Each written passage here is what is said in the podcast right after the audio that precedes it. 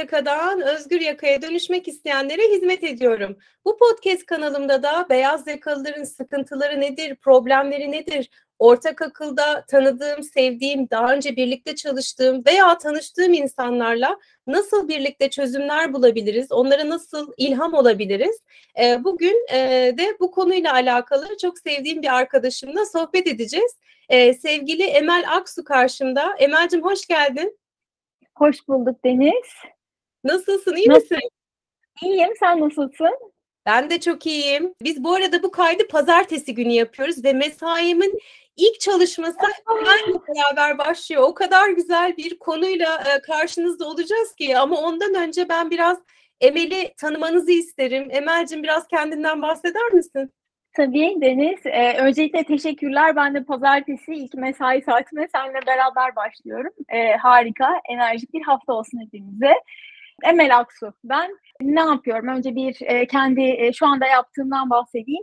Metal işleme sektöründe talaşlı imalat alanında e, yaptığımız, çalıştığımız iş yerimizde stratejik süreçlerden ve stratejik operasyonlardan sorumlu olarak çalışıyorum. Bununla beraber bir yandan da insanların ve tanıdıklarımın kişisel e, keşif yolculuklarında onlara destek olmak amaçlı olarak bireysel danışmanlıklar veriyorum. E, peki şimdi yaptığım işlere nasıl geldim? Aslında birazcık onu da söyleyeyim. Ben endüstri mühendisi, mühendisiyim. Bundan 16 yıl önce mezun oldum ve çok hayal ettiğim e, bir şirkette, e, hep çalışmayı istediğim şirkette staj yaptım ve 14 yıl kadar çalıştım kurumsal dünyada FMCG'de ve e, onun ardından böyle 14 yıl kadar gerçekten çok severek işe gittim, çok koşarak işe gittim. Fakat bazı yorgunluklar vesaire birazcık e, değişiklik ihtiyacı, hayat e, koşullarıyla beraber birazcık mola verme ihtiyacı hissettim ve bir mola verdim. O molayı verirken şöyle düşünmüştüm. Ben çocuklarımla birazcık daha fazla vakit geçirmek istiyorum. Birazcık işte iş hayatına ara vereyim demiştim ki nasıl bir dilek dilediysem evren bana yardımcı oldu ve pandemi patladı. ee, ve o pandemiyle beraber e, evde çocuklarımla sınırsız vakit geçirdik e, epey bir müddet ve ben biraz mola sonrasında e, tekrardan işe dönüş yaparım. E, şöyle bir bir sene kadar ara veririm demişken e, o mola birazcık daha kısa sürdü. Çünkü pandemi etkisiyle beraber eyvah hani ne yaparız e, hayat nasıl ilerler derken ben yeniden e, iş hayatına geri döndüm ve bu sefer ilaç sektöründe işe başladım. E, ve e, iki yıl kadar da ilaç sektöründe çalıştım. Gene kurumsal bir dünya. Ve bu arada yaptığım iş e, sanırım hep e, sektör söyledim ama tedarik zincirinin içindeydim ve tedarik zincirinde ağırlıklı olarak planlama yaptım. Talep planlama, üretim planlama, e, proje planlamaları ve e, en son görevimde de bütün entegre planlamadan sorumlu e, sorumlu olarak yönetici olarak çalışıyordum. Ve e, artık orada da geçirdiğim bu iki yılın sonunda dedim artık farklı bir şeyler yapma zamanı ve hani e, bütün bu deneyimimi kendi iş alanımıza e, doğru yönlendireyim. Bir yandan da tabii şey bu işin sadece e, business diyebileceğimiz tarafı hani profesyonel ve endüstri mühendisliğiyle ilgili e, yaptığım işler. Fakat bir yandan da şöyle şeyler de oldu. E, sadece iş işte hep business dünyasındayız. Biraz o kişisel gelişime merak, işte insanları anlama merakı derken farklı hobiler edinmeye başladım bu kurumsal dünyanın içinde. Ve e, insanlar ne yapıyor daha fazla anlayayım derken insanın pin kodu sistemiyle tanıştım. E, insanın pin kodu sistemiyle beraber e, işte doğum tarihlerinden analizler yaparak hani karakter analizi, kişilerin potansiyel analizi, hangi yıllarda başımıza neler gelebilir diye bir haritaya döküp bu potansiyelleri ve kişileri incelemeye başladım. Çok hoşuma gitmeye başladı. Ve bir yerden sonra o bildiğiniz bilgiler şeye dönüşüyor. Kullanmaya başlıyorsunuz. Sadece kendi hayatınızda değil, başkalarına da fayda sağlamaya başlıyorsunuz ve kendimi insanın pin kodu analizleri yaparken bir analist olarak buldum. Ee, çok hoşuma gitmeye başladı. Bütün bu kendinin tanıma yolculuğunda o hani yorulduğum birazcık daha mola vermek istiyorum dediğim dönemde yoga çok iyi gelmişti. Uzun bir süredir yoga yapıyordum ve o pandemi döneminin de fırsatıyla beraber yoga eğitmenliği, yoga ile birazcık daha haşır neşir oldum. Ve ardından birazcık daha dönüşüm yolculuğu. Evet farkındalık çok güzel fakat bunları nasıl şifalandırabiliriz, iyileşebiliriz derken kozmik enerjiyle tanıştım ve e, o enerji terapileriyle de beraber e, birazcık daha artık e, bir yandan da bireysel danışmanlıklar başladı. Hem e, kişilerin kendilerini keşif yolculuklarında e, ve e, onları daha iyi olma haline giderken ki yaşadıkları yolculuklarda onlara biraz yoldaşlık etmek. Aslında şey diyorum, one to one'lara devam ediyorum ben. Birebir görüşmeleri e, her ne kadar kurumsaldan çıksam bile ama birazcık içerik farklı oluyor. İşte geri bildirim vermekten ya da performans görüşmeleri yapmaktan daha farklı bir şekilde birazcık daha kendimizi anlayalım ve bunları nasıl dönüştürebiliriz, dönüştürebileceğimiz şeyler varsa neler yapabiliriz diye bunlar üzerinde konuşuyoruz.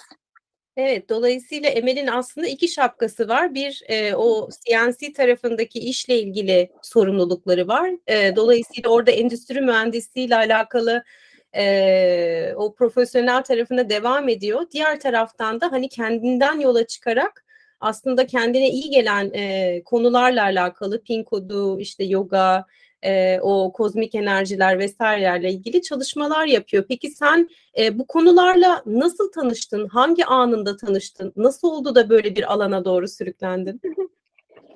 Ya aslında birazcık e, çok kısaca geçtim ama e, ya şöyle tanıştım. Hep bir e, sorgularken oluyor e, ve bir ihtiyaç hal, halinde karşınıza çıkıyor bütün bunlar. Şöyle e, sonuçta üniversiteden mezun olduk ve o bildiğiniz hani bütün e, sektörel ta, neleri takip etmemiz gerekiyorsa hepsini takip ettik. Yani iyi bir şirkete girelim, burada çalışalım. E, hepsini de başardık. Gerçekten çok e, güzel bir şekilde çalıştık. İyi bir şirket, iyi ortamlar ama bir yerde ya daha farklı ne var? Ben aslında daha başka bir şeyler de yapabilirim e, bu hayatta. Sadece iş, ailenin ötesinde tek başıma, kendi başıma yapabileceğim ne varlar da ortaya çıkıyor.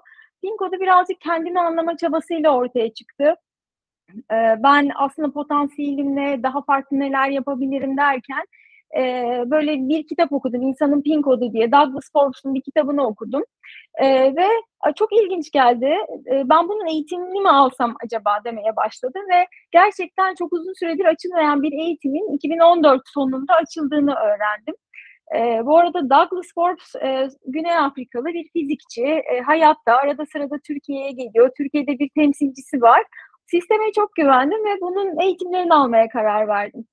Ee, sonra kendim bildikten sonra işte biraz eş dosta yapıyorsunuz ama o bilgi hani paylaştıkça çoğalır var ya bir yerden sonra e, taşmaya başlıyor ve birilerine daha yapayım ve birilerine daha ulaşayım. Madem ben bundan fayda sağladım birilerine daha fayda sağlayayım derken bu şekilde yayıldı.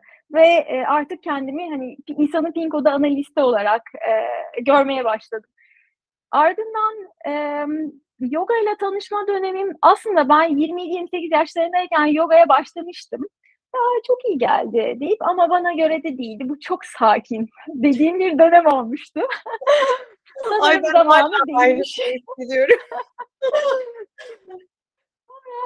işte farklı sporlar çünkü o kurumsal dünyada sürekli bilgisayar başında çalışırken özellikle planlama dünyasında bilgisayar başında çok uzun vakitler geçiriyorsunuz spor zaten yapıyordum, pilates yapıyordum, onun çalışmalarıyla uğraşıyordum ama birazcık daha içsel ve daha ruhuma da iyi gelebilecek bir şeyler dedim ve birden yoga e, da buldum kendimi. Yoga yapmaya başladım. Yoga ve pilates beraber gidiyordu. Sonra yoga çok iyi gelmeye başladı. Hatta pilates hocamla e, bir gün aynı yoga dersine girdik baktım. Sana bir şeyler olmuş Emel dedi. Böyle o aşırı bir esneklik birden böyle e, başka bir şey oluyor. Yani hem vücut değişiyor hem e, sen değişiyorsun. Bir şekilde yogaya başlayanların tanımlanama, tanımlayamadıkları bir iyi geldi hali. Sonra e, e tamam ben e, bu biraz beyaz yaka alışkanlığı galiba. Bu bana iyi geldi eğitimini alayım o zaman.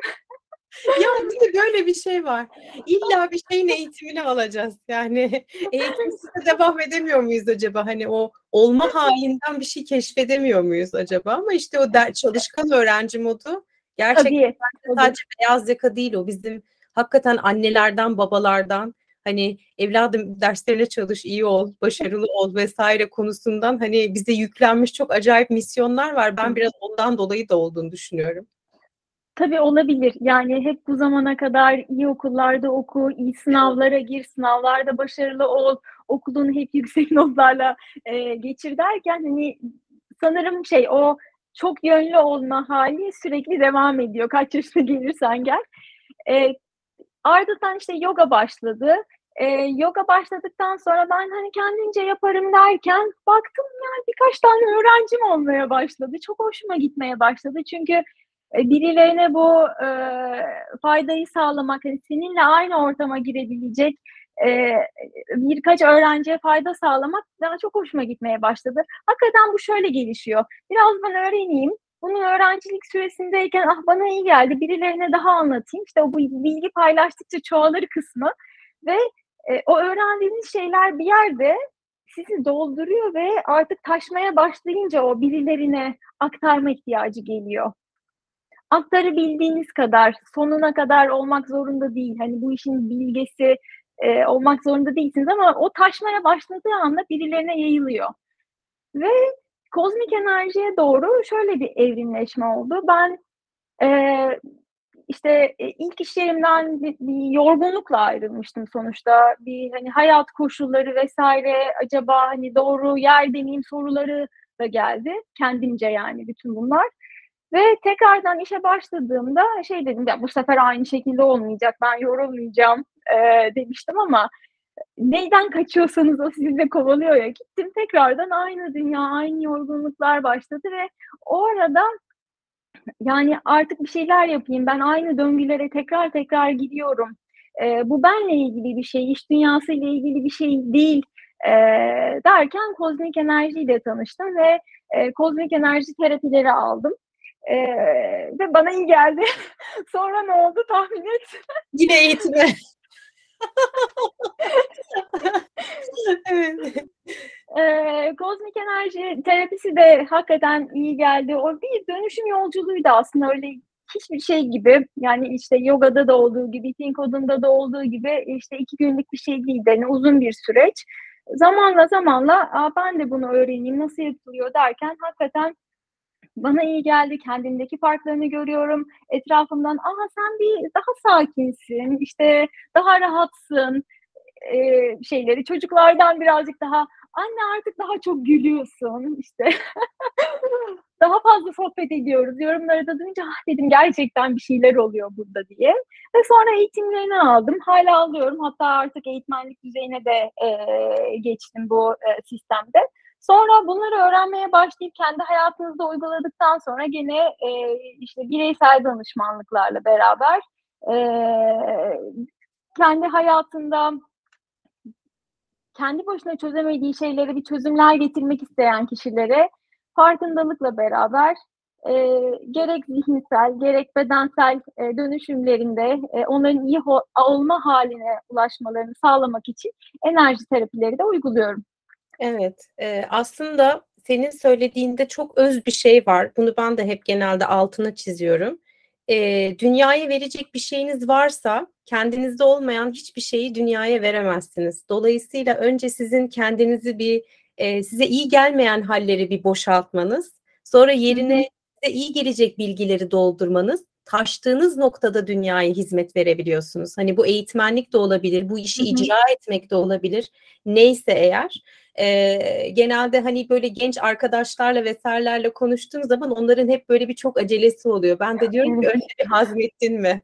Gerçekten hani sana iyi geldiğini hissettin mi? Bu alanın içerisinde iyi hissettin mi? Bir dene hani var zamanın var. Hani bu arada hani yaştan bağımsız hepimizin her zaman zamanı var. Ee, ama işte bu dünyada bize koşuşturma halinde hemen iki bir şeyi öğreneyim tamam hop onun uzmanı olayım, profesyoneli olayım, direktörü olayım, cartı olayım, cürtü olayım. Hani böyle bir e, garip hallere giriyor insanoğlu ama hani şu da çok gerçek bir konu. İnsan hizmeti almıyor. İnsan insanı satın alıyor aslında. Hani onu kimin Hı-hı. verdiği, e, o kişinin o varoluşu, o presence'ı gerçekten çok ciddi fark e, yaratıyor ki senin işte çevrendeki insanlar, birebir danışanların vesairenin hani ben de Emel'i ilk tanıdığımda son derece güler yüzlü, çok duru, e, böyle e, bembeyaz etrafında bir ışık harenin olduğu bir insanla e, tanışmıştım. Gerçekten hani o tesadüf değil. Hani bazı insanlardan böyle içimiz diyor ya yani ya hiç bir, bir terslik var, bir tuhaflık var hani hissediyorsun ve genelde de onu süreç içerisinde görüyorsun ama hani insan gerçekten kendi üzerinde çalışıyorsa hangi yolla olursa olsun hani Emel'in yolculuğunda bu e, pin kodu yoga ve kozmik enerjiyle olmuş. Başkasınınki bir terapiyle olabiliyor. Başkasınınki bambaşka yollarla olabiliyor. Her neyse ama gerçekten insanın kendinin en iyi versiyonu olma e, konusu e, zaten e, hepimizin e, bu dünyadaki ödevi ve görevi. Aslında özgür yakalı derken hani ben de bunlardan çok da farklı konuşmuyorum aslında. Hani insanın kendine kavuşması, kendinin en iyi halini yaşaması ve o haliyle dünyaya hizmet etmesi ama tabii dünyanın iyiliğine hizmet etmesi ki. Emel'in e, yaptığı bu çalışmalarda da hani şirketin de iyiliğine hizmet ediyor. Orada hiç şüphemiz yok. E, ama diğer tarafta bireylerin de hayatına hizmet ediyor. Şimdi e, bizim aslında Emel'le bu podcast'i yapma amacımız e, tamamen bir e, konu üzerineydi. E, aslında bir kitap üzerineydi. Şimdi Emel e, Instagram hesabından e, paylaşımlar yapmaya başladı bir konu üzerine. O da Don Miguel Ruiz'in Dört Anlaşma kitabındaki e, bu dört tane temel e, öğretiyle ilgili paylaşmalar e, yaptı. Ondan sonra benim kafada bir ampul yandı. Dedim ki bunu podcast'te konuşmalıyız. E, çünkü dört anlaşmayı hani şöyle bir kısaca özetleyecek olursak orada e, dört tane kavramdan bahsediyor. Aslında bilgi öğretiden bahsediyor. Bunlardan bir tanesi kullandığın sözcükleri özenle seç. E, diğer tarafta e, hiçbir şeyi kişisel alma. Üçüncü e, boyutunda da varsayımda bulunma. Of buraya çok düşüyoruz. E, ve dördüncü konuda aslında daima yap, yapabildiğinin en iyisini yap diyor. Şimdi bugün Emel'le iş hayatından bu dört tane öğreti nasıl feyz alabilir? Biz bunlarla ilgili neleri gözlemledik? Ee, biraz e, onunla ilgili sohbet edeceğiz sevgili Emel'le. Evet Emel, e, birinciden başlayalım mı? Kullandığın sözcükleri ne seç. Hiç bununla ilgili böyle güzel e, insanlarla karşılaştın mı? Ya da seni gerçekten hani e, bir kişinin hani çok da haklı olduğu bir noktada kullandığı sözleri özenle seçmemesinden dolayı haksız duruma düştüğünü ya da kötü duruma düştüğüne şahit oldun mu? Bununla çok karşılaşıyoruz iş hayatında. e, çok spesifik örnek hatırlamıyorum bununla ilgili ama bak bir kere ben düştüm böyle e, konulara. Ben de çok. Kendi itiraflarımızı ee, yapalım o zaman. yani e, şeyi e, gerçekten hani kendimden e, şeyi hatırlamıyorum. Çok spesifik örnek veremeyeceğim ama aklıma benim hep şu kullandığın sözcükleri özenle seç dediğinizde aklıma gelen hep şey oldu. E, bu kitabı okurken de hep şunu anlatıyor e, sözcüklerin aslında senin e, yaşadığın ortamı da belirliyor ve hani, kullandığın sözcüklerle beraber etrafını şekillendiriyorsun, etrafındaki insanları etkiliyorsun e, ve anlattığın şeyi yaşıyorsun. Ve şey düşündüm ya söz büyüdür e, kelimesi çok çok geçiyor kitapta. Düşündüm çalıştığım ortamlarda hep şeyler de oldu. Bazen bazı dönemlerde kendini çok ne kadar kötü bir yerde çalışıyorum ben, ah, nasıl bir departmandayım ya da nasıl bir gün geçiriyorum, ne kadar kötü bir toplantı derken de duydum. Bu biraz şeyin etkisi olduğunu fark ettim. Etrafımdaki insanlardan sürekli şey duyuyorum. Hep böyle kötü, daha e, enerjimizi aşağı çekecek kelimeler duyuyorum. Ya da bulunduğumuz ortamın lideri olan kişiden birazcık daha homurdanma, yaptığı işi işe e, biraz daha e, serzenişler duyduğumuzda bütün ekibin enerjisi aşağı çöküyor ve yaptığın işe inanman azalıyor, yaptığın işteki verimin düşmeye başlıyor ve daha o verimsiz bir toplantı haline, verimsiz bir çalışma haline geçiyorsun. Kimi liderlerle çalıştığımda da şöyle ortamlardaydım. Harika bir iş yapıyoruz biz ve şu anda yaptığımız iş bütün bunlara bunlara hizmet ediyor. Ve bu yaptığımız işin sonunda dünya şöyle iyi olacak, şirket şöyle iyi olacak cümleleri duyduğumuzda vay be harika bir iş yapıyoruz diye. Yani yapılan iş aynı, toplantılar aynı fakat e, tamamen hissiyatınız değişiyor. O, etrafınızdan duyduğunuz o söylemler sayesinde hissiyatınız değişiyor ve işe katkınız değişiyor. Dolayısıyla e, bir iş yerinde ya da ufacık bir hani grubu bile yönetiyor olsanız orada bir liderken söylediğiniz, yaptığınız işle ilgili söylediğiniz sözler, kimi zaman kendinize yaptığınız eleştiriler etrafınızdaki bireyleri o kadar etkiliyor ki gerçekten bir e, harika bir çalışma ortamı da yaratabiliyor. Herkesin kaçmak istediği bir ortam da yaratabiliyor. İş aynı olsa bile. Müthiş söyledin. Gerçekten hani buradan bence liderleri değil aslında hani takım arkadaşındaki insanları için de çok geçerli. Ee, bizim e, söylemlerimiz gerçekten bir sürü şeyi gerçek e, değiştirebiliyor. Benim de bununla ilgili bir hikayem var. E, yurt dışında bir şirkete danışmanlık yapıyordum bir kültür programında. Hani kültür programında parçasında ya birebir de insanları e, dinliyorsunuz ya grup içerisinde dinliyorsunuz ya da e, birlikte e, ortak akılda daha iyi bir kültürü nasıl yaratabiliriz'i çalıştırıyorsunuz. Hani ben buradaki rolüm biraz daha fasilitatör, anlayan hani bu anlamda da gerçekten hani onların kendi en iyi tanımını yapması konusunda yardımcı olan, kolaylaştıran tarafım. Ee, bir gün hani şirkette e, insanların yaptığı çalışmaları bir çalıştayda duyduğumda hani onları rephrase etmek vardır. Hani bir artiküle etmek vardır. Ben sizden hani şunları şunları başardığınızı duydum. Aslında sizin şirketinizin amacına hani ne kadar güzel hizmet ediyor. Bu da topluma böyle böyle hizmet edecek dediğimde e, bir tane e, arkadaşın çalıştayda dedi ki ya biz sürekli kamçılanıyoruz dedi ve e, ben bu yaptığım işin bu kadar büyük bir şeye hizmet ettiğiyle ilgili bağı kendi içimde kuramamıştım. Bunu siz fark ettirdiniz dedi. Hatta şöyle bir şey oldu. Ya siz her gün her hafta bir doz gelsenize gibi böyle bir şey oldu. Çünkü ben tarafsız gözü hani ben o şirkette çalışmıyorum ama o yaptıkları şeyin sonucunda neye hizmet edeceğini görüyorum. Aslında bu insanı hem e, kuruma biraz daha bağlılığını arttırıyor. Bence çok güçlü. Hani şu aralarda herkesin istifa ettiği, herkesin şikayet ettiği ortamda dilimizi bile değiştirsek insanların evet. gerçekten büyük resimden o yaptığı her tane artı bir adımın neye hizmet ettiğiyle ilgili linklerini kurabilirsek insan bulunduğu yerde kendini iyi hissediyor, işe yarar hissediyor ve aynı zamanda daha büyük bir şeye hizmet ettiğinden dolayı o fulfillment dediğimiz o müthiş doyumu hissediyor aslında ve bu sadece dilimizi değiştirerek oluyor. Evet. Enteresan değil mi? Evet gerçekten öyle ve bu hangi işi yaparsanız yapın geçerli. Yani e, farklı şirkette olun, hani istediğiniz sektörde olun. Şu an ben üçüncü sektörümdeyim baktığınızda FMCG, e, ilaç sektörü ve şu anda e, talaşlı imalat, metal kesme üzerine ve e, her yerde aynı. E, geçen hafta bir işte bu alanla ilgili bir fuardaydık ve e, oradaki işte ekip çalışmasının sonrasında yapılan ufacık bir konuşma herkes acayip motive etmişti. Burası bile çok kritik ama ya ne kötü geçseydi dediğimizde başka bir şey. Yani sektörden bağımsız.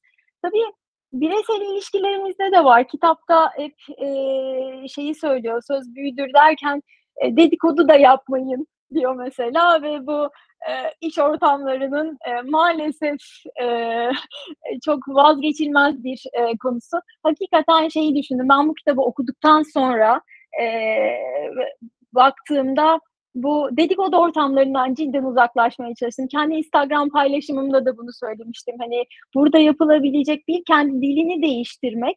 İki, yap kendi yapabileceğin en ufak bir şey varsa o da e, hakikaten birileriyle ilgili e, konuşmayı durdurmak. Çünkü başkasıyla ilgili konuştuğunda aslında konu onunla ilgili değil. Kitapta da bunu anlatıyor. Konu bizimle ilgili yani konuşan kişiyle bu sözü söyleyenle ilgili.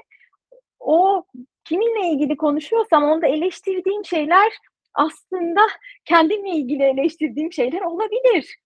E, ya da onunla ilgili çok beğendiğim şeyler benim özendiğim başka şeyler olabilir.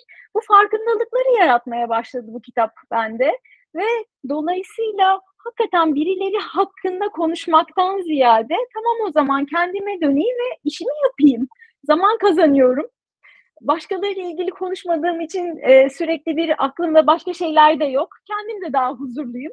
Dolayısıyla aslında bu söz büyüdür. Hani kiminle ilgili ve ne olayla ilgili ne konuştuğuna hep dikkat etmek e, gerçekten hem içsel huzurumuzu hem de zaman e, zamanımızı değerli kullanmamızı e, sağlayan bir şey.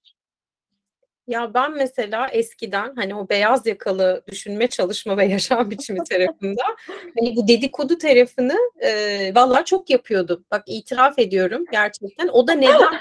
hani Kim yapmıyordu ki Deniz? Çok söyleniyordum. Hani e, çünkü ne bileyim hani ben biraz şey tarafında değilim böyle salla başı al maaşı bir insan olamadım. Hani benim için mesela çalışmamak bir depresyon ve bunu da yaşadım yani çalışmadığım zaman depresyona girdim. Gerçekten hani işimizi yapalım en iyisini yapalım müşterimize iyi hizmet edelim hani o zaman zaten şirketimize de hizmet ederiz noktasında olduğu zaman hani bunun önüne geçen noktalar olduğunda ben önce kendi içimde söyleniyordum. Sonra bir taraftan bir kıvılcım geldiği zaman Allah yarım gün gitti. Sadece bunun üzerine eleştiri yaparak ya o yarım günde başka neler yapabiliriz acaba? Hani bırak tamam onu öyle yaptı. Hani sen ne yapabilirsin noktasında. Ve e, şunu da fark ettim. Hani bu halden özgürleşince hani bunun hiçbir şeye hizmet etmediğini anlayınca ben gerçekten işimi de daha çok sevmeye başladım. Hani öyle bir alana doğru gittim. Hani alanım değişti gerçekten. Hani o dedikodu alanından çıkınca bambaşka yani şirketten ayrıldım ve alanım komple otomatikli değişti.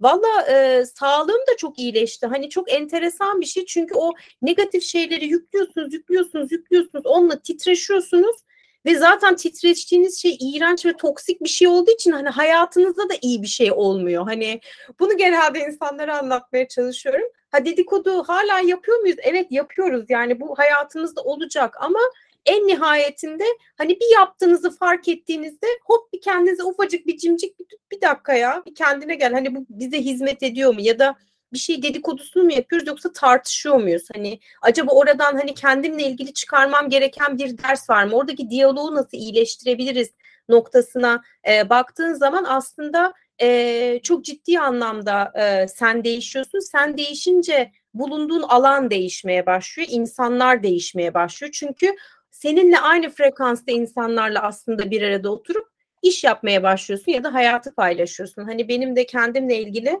e, büyük itirafım e, bu olsun. E, bayağı insandım yani yalan yok. O da evet. şeyden dolayı dediğim gibi mesela tembel insanlar, kaytaran insanlar. Hani buradan mesela aşırı tetikleniyorum. Sonra bana kabul geldi. Herkes senin gibi olmak zorunda değil. Yani gibi gibi e, orada bir ondan sonra halden anlama başladı. Hani tamam ya o öyle bir insan onu öyle kabul et. Herkes senin gibi olmak zorunda değil. O bende müthiş bir aydınlanma olmuştu. Bir de ikinci konu hiçbir şeyi kişisel algılama. Şimdi bu neden oluyor Emel sence? Niye her şeyi üstümüze alıyoruz iş hayatında? Ee, her şeyi üzerimize alıyoruz. Ee, çünkü her şeyi mükemmel yapmaya alışmışız bence çocukluğumuzdan beri. Hep en iyisini ben yapmalıyım diye ve eleştiriye müthiş kapalıyız aslında. Bence bu yüzden. En azından bendeki bu yüzden. Yani kendi örneklerimden baktığımda bu ele kişisel algılamamak e, konusunda e, bu kitabı ilk okuduğumda işte iş yerinde şey düşünüyordum. Bana söylenen her şey gerçekten ne kadar kişisel alıyorum ben ya diye. Çünkü şey oluyor. Ya bir sunum hazırlıyorsunuz. Sunumunuzu önce patronunuza gösteriyorsunuz ki hani daha yönetim kuruluna gidecek. Ya sunumu şurasını şöyle mi yapsak, böyle mi yapsak? İşte birinci revizyon, ikinci revizyon sonra bak gördün mü? Benim yaptığımı hiç beğenmedi. Ya hayır konu benim yaptığımı beğenmemesi değil. Konu sunumdan bir revizyon istemesi aslında. Yani direkt ben e, bunu okuduktan sonra e, böyle demiştim tamam konu benle ilgili değil e, diye ufak ufak aydınlanmalar. Hani bu niye e, ben de yokmuş yani her şeyi bir üzerime çekme ve ha benden kaynaklanıyor. Bu kötü gidiyor ben daha iyi yapabilirdim diye üzerime bir ekstra sorumluluk alma konusu. Ama ee, sadece iş değil, hani kişisel ilişkilerimizde de bence çok fazla alıyoruz. İş yaşamından yaşadığım çok net bir örnek olarak e, başkası üzerinden yaşadım. Fakat e, düşündüm aynı şey aslında ben de hafiften olsa da yapıyorum. Bir gün şöyle bir e, mailler silsilesinin içindeydim. Yani bir konu var, bir başlık gelmiş. Ha dedim bunu araştırmam lazım cevap vermeden önce. Dur birazcık araştırayım bakayım hani dataları çıkartmam gerekiyor. Ben dataları çıkartana kadar üzerine birkaç mail daha gelmeye başladı. İlk maili atan kişinin üzerinden işte 4-5 mail geldi. Ben de datayı buldum, sonuçları bağladım ve beşinci maile cevap yazdım.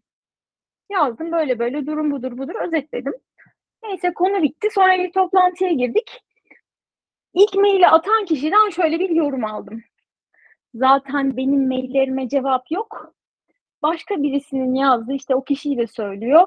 İşte gülücüklü maillerine cevap geliyor. Bana yok.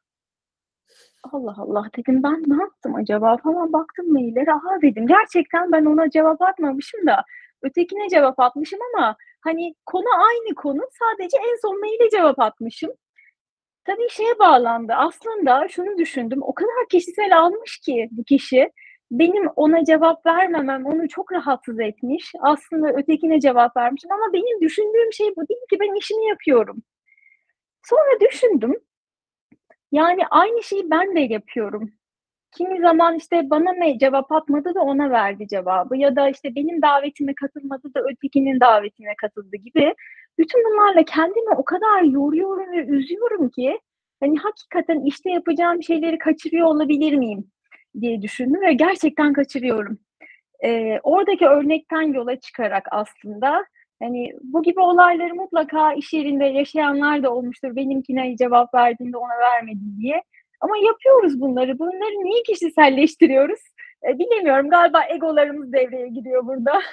evet, evet. Ne kadar güzel bir örnekle anlattın. Eminim pek çok kişi yaşıyordur. Aslında hani e, büyük resimden baktığında hepimiz e, şirketin amaç ve hedefleri doğrultusunda e, bir şeyden sorumluyuz ve o konuyla ilgili görevimizi yerine getirmeye çalışıyoruz. E, bu görevi getirirken de hani hepimizin arasında bir takım anlamlı ve doğrudan veya dolaylı bağlar var.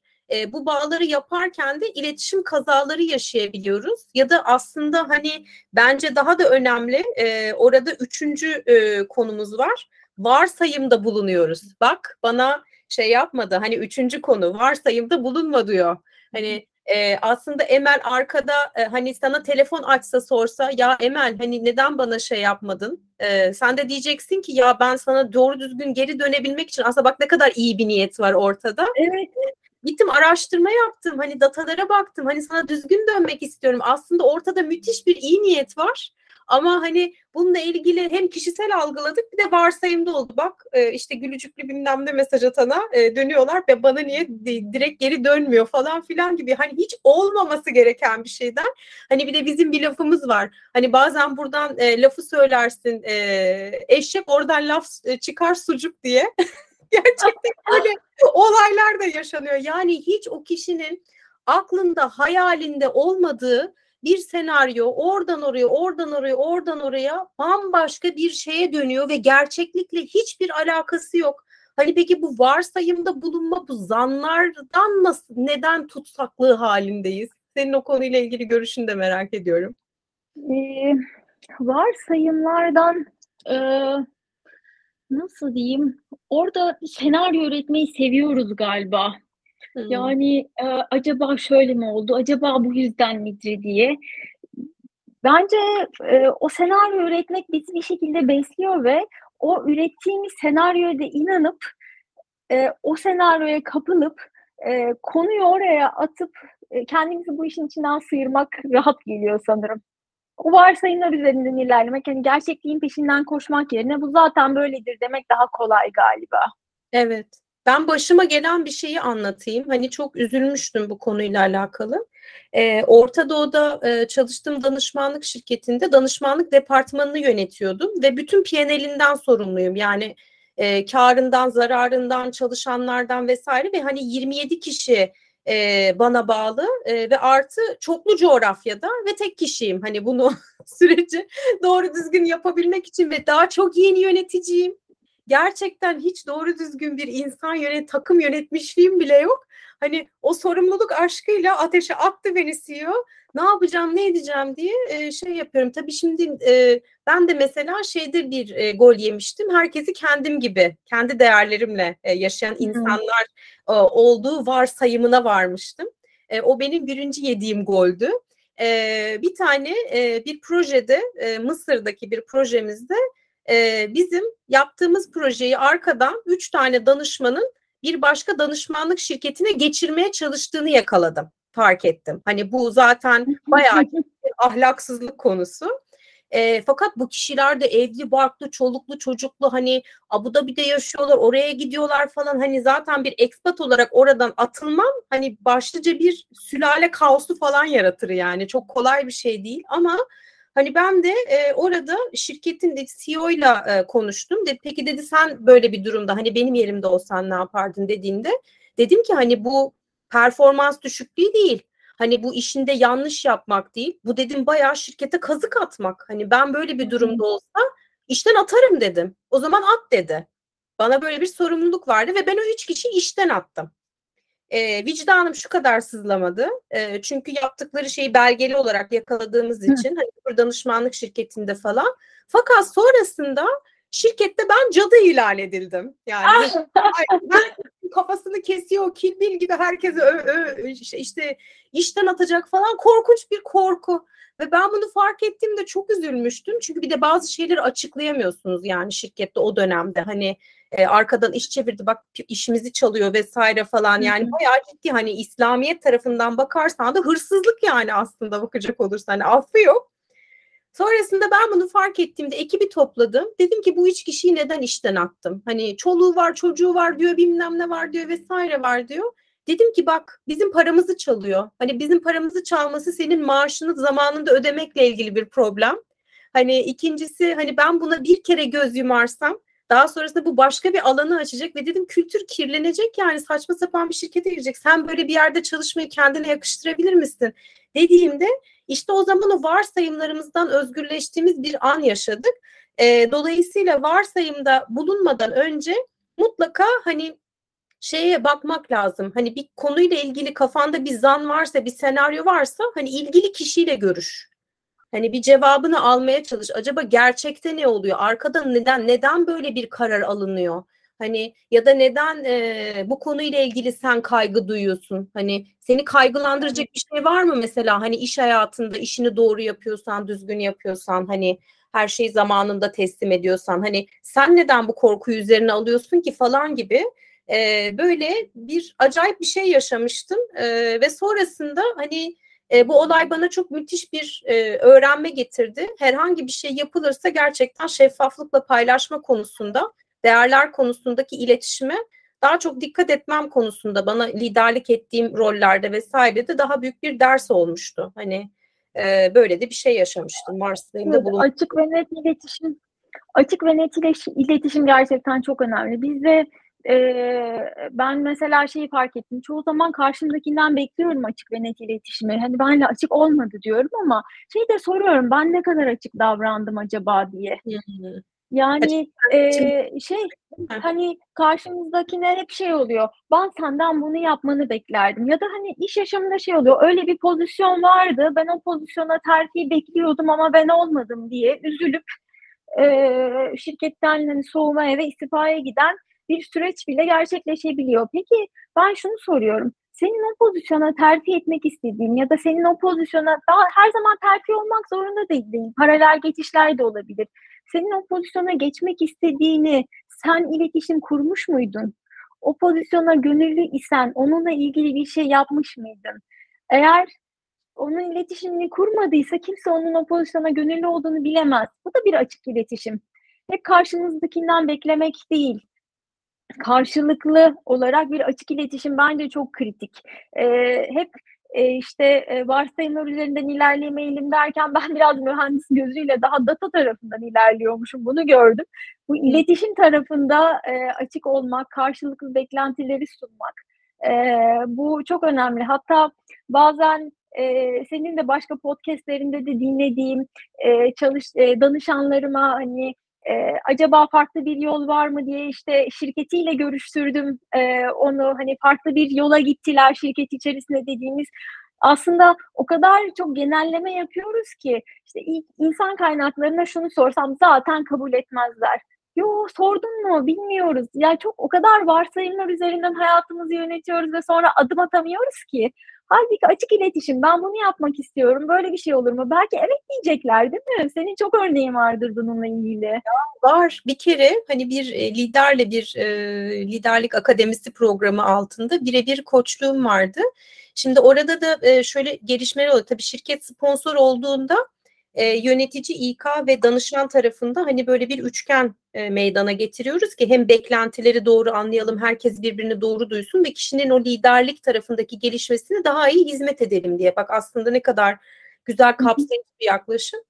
E, burada mesela şeyi fark ettik bir tanesinde. Tavşan daha küsmüş, dağın haberi yok ya. Ya yöneticisine küsmüş ya. Diyor ki ben diyor ki yönetici ben bu kişiyle niye iletişim kuramıyorum? Yani adam kaç kere gidiyor sürekli böyle bir meşgulüm, işim var bilmem ne.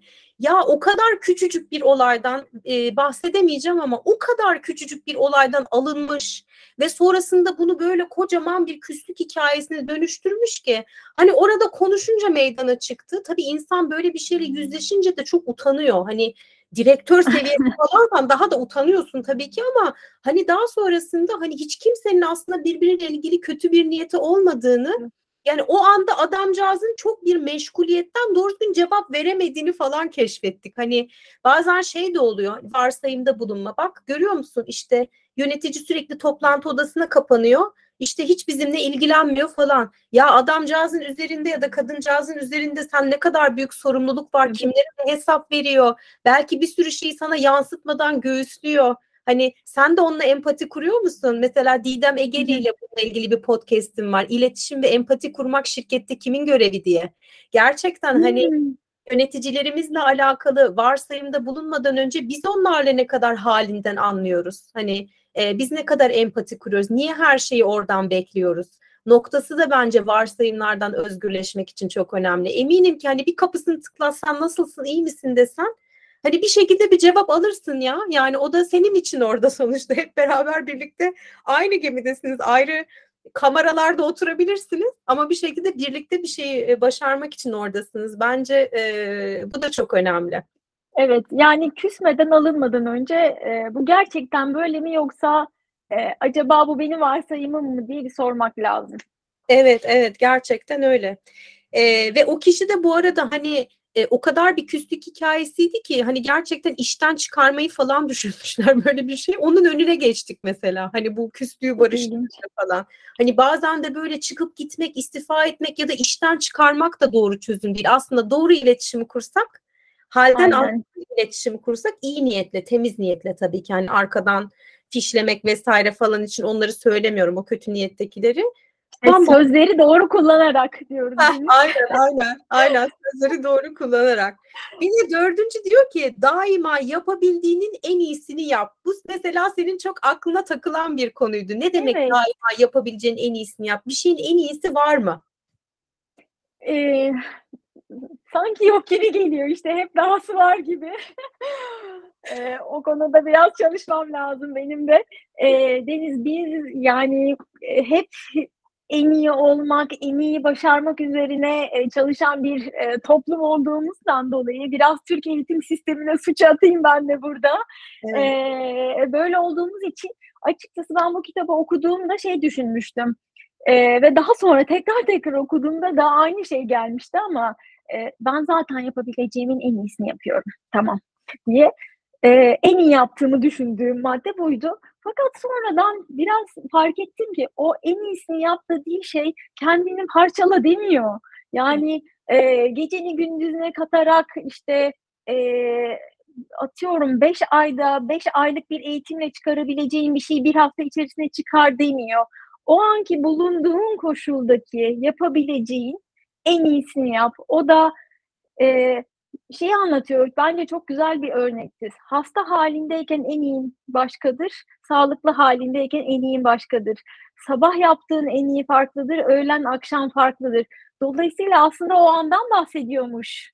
E, o an yapabileceğinin en iyisi. Düşündüğümde hani şeyleri düşün yani hep aklımda şu oluyordu. Bir sunum hazırlıyorum. O sunumu mükemmel bir şekilde bir kere de hazırlamam lazım. Tek oturuşta sabaha kadar otur ve bitir sabaha o emelden eser yok, bitmiş, ölmüş yani e, çok yorgun. E, konu o değil. Yani o bulunduğun andayken o an kendini en iyi bir şey, en iyi halini oraya ver ve onu yap diyor. Yani bir yandan başka bir şeyle ilgilenmeden kendini bu yaptığın işe vererek yapabileceğin en iyisini ver ve e, tabii burada benim gene soru işaretlerim vardı. Hani bu yaptığım şey bana yetmezse, ya mükemmel değilse, kısmı. Orada çıta çok mu yüksek acaba? Hepimiz için böyle bir soru var gibi geldi. Orada da imdadıma yetiştin aslında Deniz. Yani ben e, bu soruları hep soruyordum. E, şunun farkına varmıştım. Anda olarak yap ve en iyim zamana göre değişebilir. O anki bilgi seviyeme göre, o anki ruh halime göre, sağlık halime göre değişiklik gösterebilir. E, bugün bu kitabı tekrardan yeniden bir post yayınlayacak olsam belki farklı bir post yayınlayacağım. Çünkü bugün senle yaptığımız bu podcast üzerine yeni bilgiler geldi ve yeni bir şekilde yayınlayacağım. E, o anki halimle yaptığım şey farklı olacak. Bunu anlamaya başladım ama hiç yetmeyen bir mükemmele ulaşma hali var. Şu anda ben o postu silip yeni post yayınlamayacağıma göre bununla yetinmem lazım. E, bunu biraz fark ediyorum ama sen çok güzel bir şeyler söyledin. Mükemmelle en iyi nasıl ayırabilirim diye. İstersen sen bir söyle senin dilinden güzel olsun o. Evet. Aslında e, dün tam da bununla alakalı bir post paylaştım. E, bir kelebeğin minicik yani tırnağımızdan bile küçük bir lavra halindeyken bir tırtıl olma sürecini ve ondan sonra da nasıl bir kelebeğe dönüştüğüyle alakalı bir e, kadıncağız yurt dışında e, böyle bir video paylaşmış. Hani bütün bu süreci paylaşmış o kelebek olan tarafa doğru. E, tam da bununla alakalı ve hatta e, onunla alakalı da ben altına bir şeyler yazdım ve sonra bunu post olarak da paylaştım. Aslında mükemmel diye bir şey yok. Hani hepimiz bir kere kuluz, insanız. Hani hiçbirimiz hiçbir şeyle veya hiçbir alanla ilgili mükemmel değiliz. Olamayacağız. Çünkü mükemmel olmak diye bir şey yok. Yani o zaten bir ütopya. Hani varoluşumuz gereği. Hani şu, şundan dolayı diyorum. Hani insanlar bazen diyor ya işte işinde çok mükemmel bir insan. Ya tamam mükemmel ama o bir insan. Acaba özel hayatında nasıl? Acaba kendisine vakit ayırıyor mu? Sağlığına vakit ayırıyor mu? Vesaire mi? Hani dolayısıyla bence e, mükemmel diye bir şey yok. Hani integrity dediğimiz o bütünlük denen şey var ve e, en iyisi olma aslında bence şu farkındalığı da barındırıyor. Mükemmel böyle bir son gibi bir şey ya. Bence mükemmel olan şey hani öldüğümüz andan sonraki başlayan şey. hani bitiyor ya bu oyun. Hani bu oyun içerisinde bir sürü maceralardan geçiyoruz. Böyle Super Mario oyunu gibi. Hani ondan sonra eminim ki böyle ışık ve huşu ve sevgi halinde falan olacağız. Hani böyle hepimizin korktuğu bir şey ama bence ondan sonrasında böyle bir hal var. O mükemmel dediğimiz ölümden sonraki an. Tamam ben mükemmel olmak istemiyorum şu anda Deniz. Yani, dünyada o yüzden mükemmel diye bir şey yok. İnsan olarak hepimiz bir evrimdeyiz. Hepimiz bir evrim yolculuğundayız.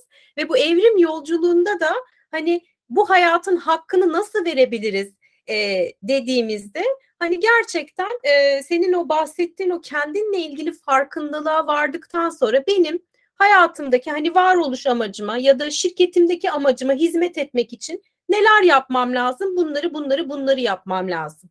Tamam okey bunları ne zaman yapmam lazım? Şu şu zamanlarda yapmam lazım. Peki ben bu zamanlarda bunu yaptım mı? Elimden gelenin en iyisini yaptım mı? Gerçekten vicdanen. Hani orada bence en iyi bizim vicdanımızla olan muhasebe. Ben vicdanen bu işin hakkını vererek yaptığıma inanıyor muyum? İnanıyorum. Ha bazısına göre başkasına göre bu çok daha başka bir çıtada olabilir. Ama bence burada başkasının çıtasından ziyade insanın kendi çıtası. Eğer bu çıtayı esnetmek istiyorsa da işte orada dışarıdan geri bildirimi açık olması ama hani böyle nasıl diyeyim sana şimdi şeylerde de olur ya hani böyle alışkanlık değiştirme metotlarında da hani böyle kendine çok uzak bir vizyon koyarsan atıyorum 150 kilosun 50 kiloluk bir insan olmak istiyorsun. O senden çok uzakta bir şey olduğu için adım atamazsın. Dolayısıyla insanın bence varoluşundaki hani en iyi aslında bir evrim yolculuğu. Hani o çapını biraz daha genişletmek. Bir santim artı bir adım artı bir adım artı bir adım. Hani onun için dünkü paylaşımımda da şunu dedim. Hani bir laf var ya bugün Allah için ne yaptın diye. Yani bugün Hı-hı. gerçekten sen kendi amacın için ne yaptın? Benim bir tane defterim var Emel. Bu defter bildiğin düz bir defter. Bu defterin her gün ben üzerine yapmaya niyet ettiklerim diye yazıyorum. Bu cümleyi özellikle yazıyorum. Çünkü niyet ediyorum. Yapıp yapamayacağımı bilmiyorum. Çünkü gün içerisinde akışta hepimizi taciz eden, aralara girmeye çalışan bir sürü işler var değil mi?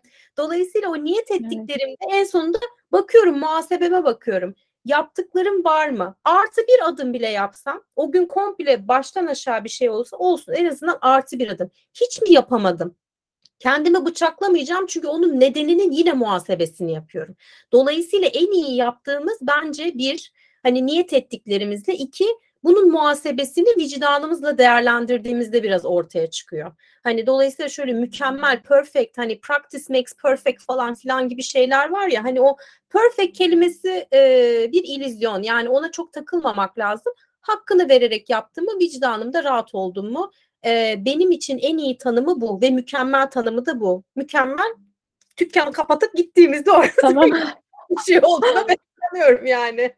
Aa ne, ne de kendini yormuş bu zavallı kız falan diye ruhumuzun bakıp hani döndüğü zaman oradaki hayata bir yorum yapacağına kesin eminim yani.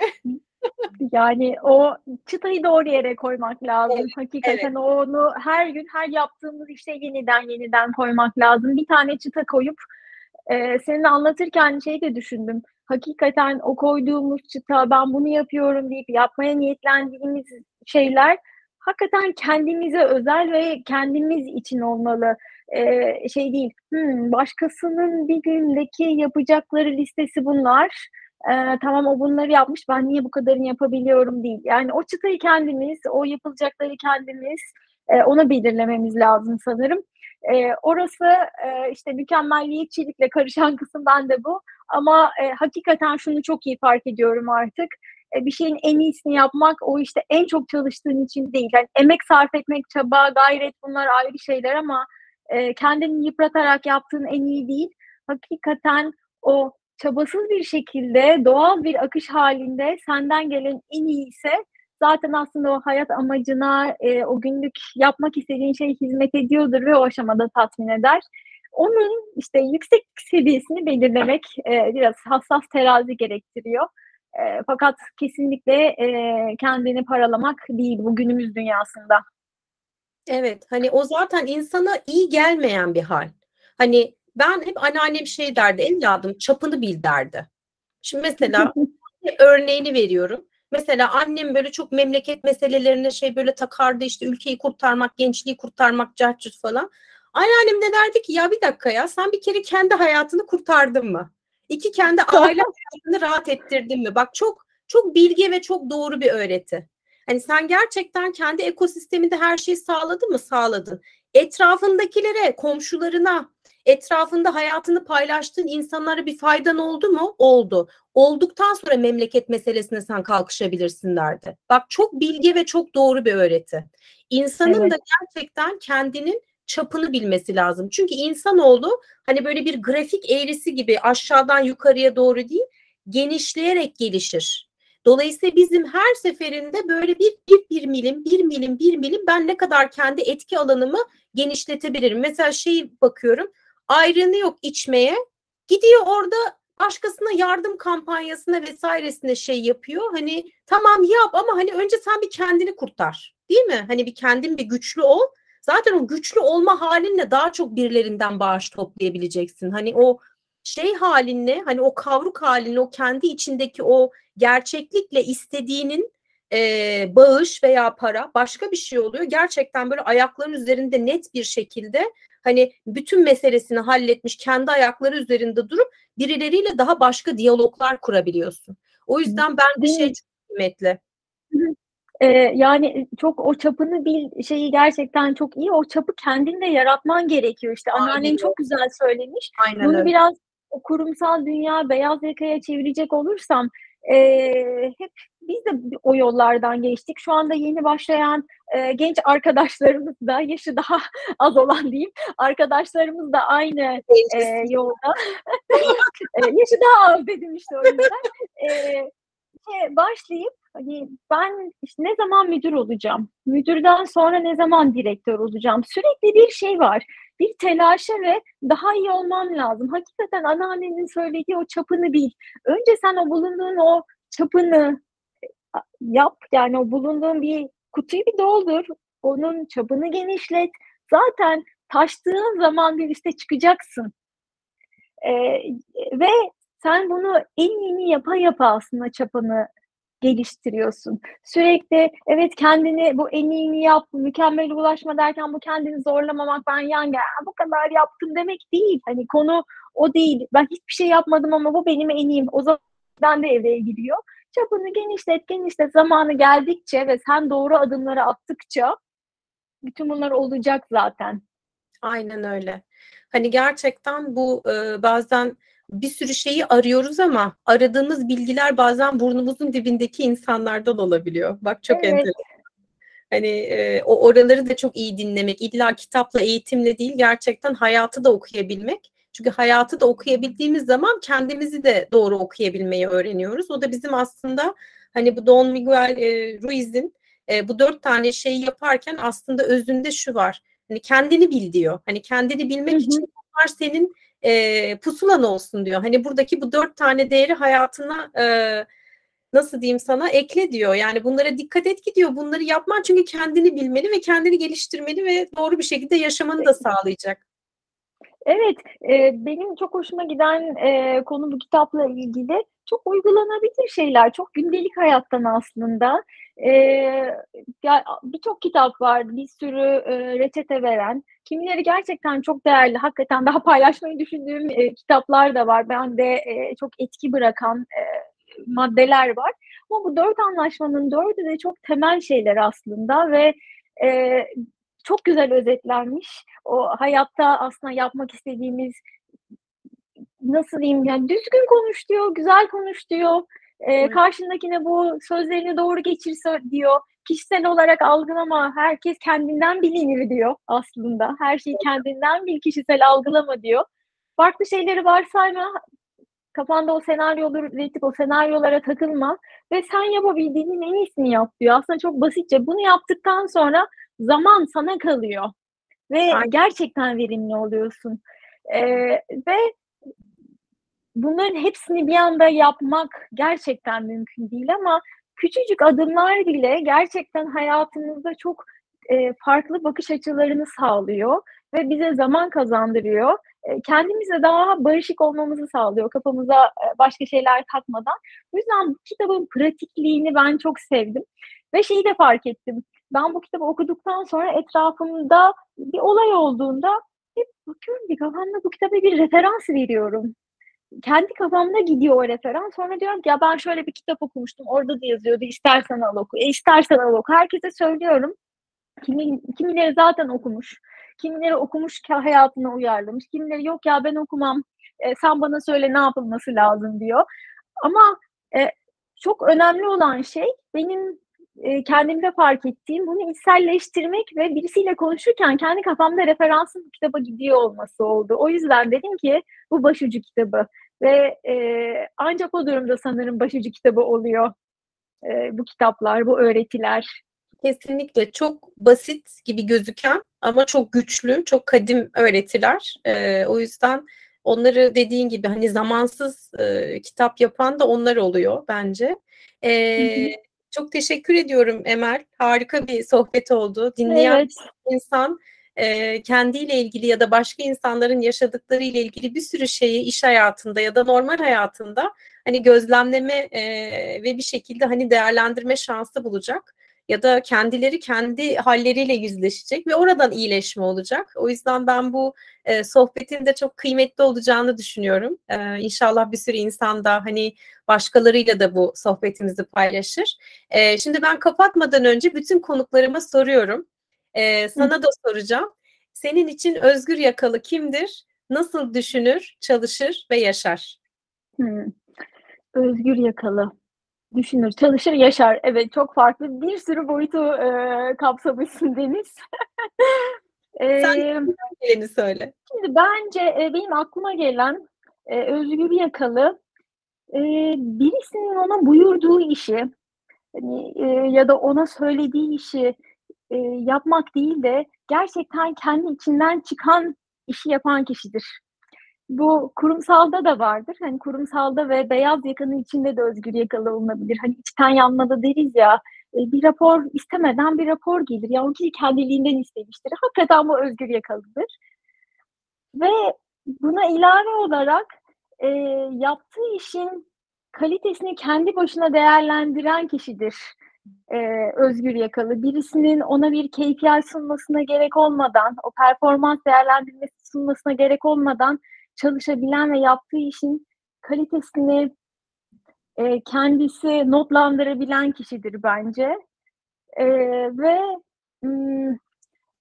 ki en önemlisi diyeyim kafamda e, özgür yaka deyince yaptığı işin değerini, ederini kendisi belirleyen kişidir Deniz. Evet, değil mi? Kesinlikle. Aslında herhangi birinden bir direktif, bir yönlendirme ya da hiçbir şeye ihtiyaç olmadan kendi öz bilgisiyle ne yapması gerektiğinin farkındadır. Ee, bunu bilir, kalite standartlarını, hedeflerini kendisi koyar. Bunu da doğrulukla öz muhasebesini yapar ve bunun da kıymetli bir şey olduğunu farkındadır ve bu değeri de başka tarafın algılamasını sağlayacak şekilde kendini var eder aslında dediklerim. Evet. Bunu anlıyorum. E, zaten özgür yakalı olmak bir presence yani bir varoluş hali. E, illa bunu şirkette de yapabilirsin. Kendi işinde de yapabilirsin. Freelancer olarak da yapabilirsin. Neredeysen aslında hepsinden çok bağımsız. E, gerçekten o kendini e, bilip kendine gelip kendini yaşamanla alakalı. Orası da e, ama şey tarafı da önemli. Hani tembel yakalı olmak da değil. Hani e, gerçekten senin o dediklerinde e, biri sana bir görev veriyorsa onun e, en iyi şekilde ben nasıl yapabilirim? Hani sahiplenme Hı-hı. aslında. O sense of ownership de o e, gerçekten o sahiplik duygusu e, insanı özgür kılıyor. Dolayısıyla başkalarının Tabii. komutlarına göre değil, e, kendi belirlediğin standartlarda bir şeyleri yapmaya başlıyorsun ve bu aslında hani diyorlar ya ne zaman müdür olacağım, ne zaman şef olacağım, ne zaman direktör olacağım vesaire falan. Hani vallahi zaten bu varoluş hali kendini ortaya koyuyor ve birileri bunu görüyor ve zaten seni ya oraya yükseltiyor ama hani yükseltmese bile sen bunu talep eder hale geliyorsun. Çünkü en son söylediğin şeyde değerini biliyorsun. Evet.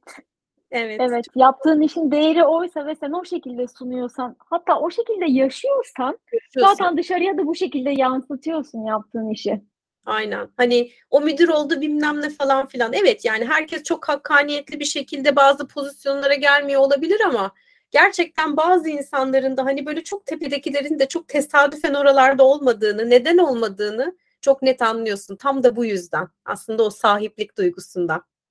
Evet evet gerçekten öyle ee, bazı insanları yani çok eleştirmeyi biliyoruz o kişi orada niye orada ne hissederek orada neler yaparak oradayı çok da düşünmüyoruz galiba oraya geç orada olmak için neler yaşadığı çok bilmiyoruz ee, ister beyaz yakada ister mavi yakada ister e, yakanın rengi ne olursa olsun özgür yaka olmak önemli bence. Evet evet. Çok çok teşekkür ediyorum Emel. Harika bir sohbet oldu. Ee, bir sürü insana da çok ışık olacak. Hani biz sesimizi burada paylaşıyoruz ama e, güler yüzümüzle birlikte, enerjimizle birlikte pek çok insana da bunların geçeceğine inanıyorum. Ee, iyi ki varsın. Ee, inşallah e, daha da fazla yerde, daha da fazla insana bu ışığını hizmet olarak aktarmaya devam edersin. Evet sevgili dostlar, önümüzdeki hafta bir başka sohbette görüşmek üzere. Hello Deniz'den kucak dolusu sevgiler.